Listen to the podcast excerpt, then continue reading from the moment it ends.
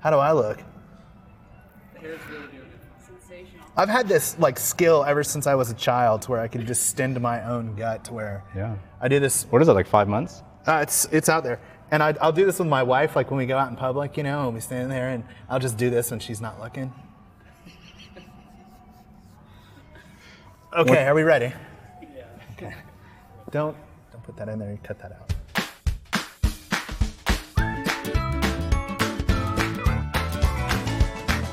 Hi, I'm Burke Holland. And I'm Anthony Chu. And this is five ways to build real time apps with JavaScript. What's that thing on your head? It's my hair. Okay.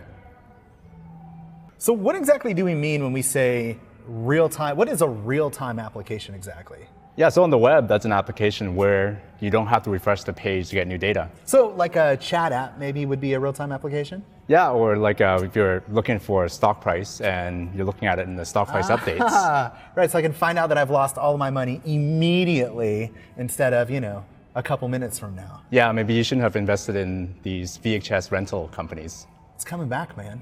It's coming back. Thing number one long polling. What exactly is long polling?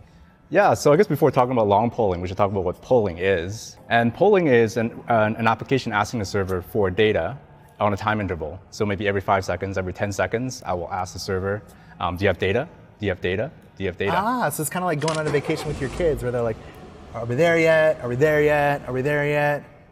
yep, exactly that that. would be polling. They're polling me. yeah, I totally. know. Yeah. So what is long polling?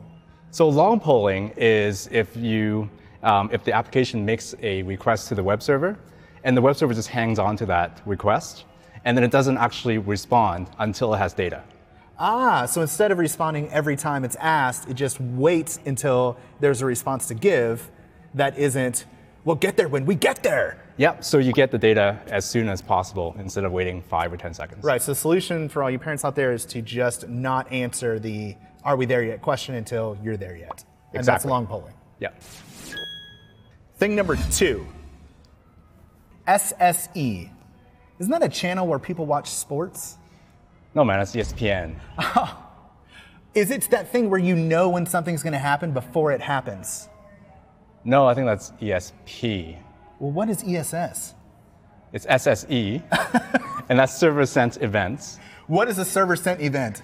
It's a lot like long polling. Um, you, you're still establishing a, um, you're making a request to the server, and the server is still hanging on to that request. But now every time it has data, it will send you a message um, in, in the response, but it'll never close the response. Okay, versus long polling, which closes the response after there is an event. Yep, and then it's up to the client to reestablish that connection again with the new response or Makes with sense. the new request. I like ESS. Sounds good.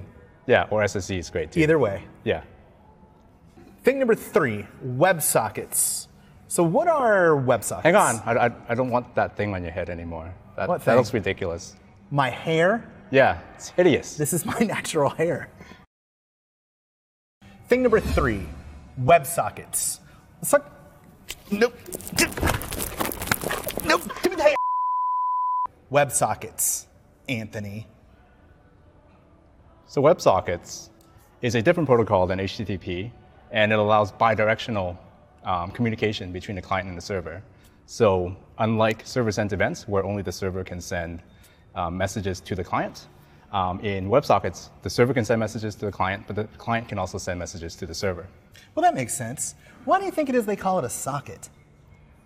because it's like plugging something into the wall, and then you establish a connection, and then you get data or electricity flowing, flowing through it. Did you know that it's also a golf term? Socket? No. It means to shank, as in you shanked the ball. Oh, I thought that's the only way to play golf. Well, it is for you. They ask you how you are, you just have to say that you're fine when you're not really fine, but you just can't get into it because they would never understand. Thing number four are real-time frameworks for WebSockets. So, give me an example of like a real-time framework for WebSockets, and why would I need one? Yeah, so a couple of popular ones are Socket.io for Node.js, that's probably the most popular one. And another one that I work with a lot is SignalR for ASP.NET. And the reason you will want to use them is instead of coding against the raw kind of um, real time technologies that we've been talking about before, um, you typically want to work at a higher level. So um, what a framework allows you to do is instead of managing the connections yourself, um, you can um, instead work at a higher level. So you can say, send a message to all my connections, and you, and you don't have to figure out where, where your connections are and, and, and kind of go through them and send a message to them um, s- um, individually. You just say, send a message to all the connections, and the framework will, will deal with that for you. And quite often, the frameworks will also allow you to um, put connections into arbitrary groups or rooms, and you can address those rooms or groups um, individually um, as a whole. So you can, for instance, if you want to put everyone in a certain location into a group, you can address everyone that's in a certain state, for example. Cool. So real time frameworks allow me to write less code and leverage code that somebody else has already written, which makes my life a lot easier. Unbelievable. Thing number five WebSocket frameworks as a service. What does that mean?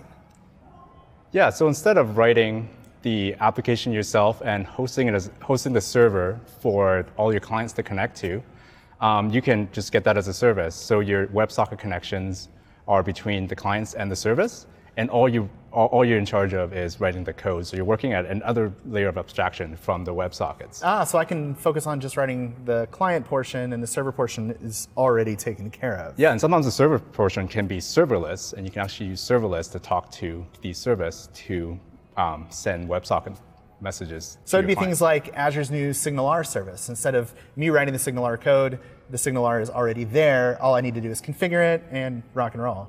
Yep. Speaking of rock that. and roll, you look amazing. I hate myself. I'm Bart Collins, And I'm Anthony Chu. and this is an $8 wig from Party City.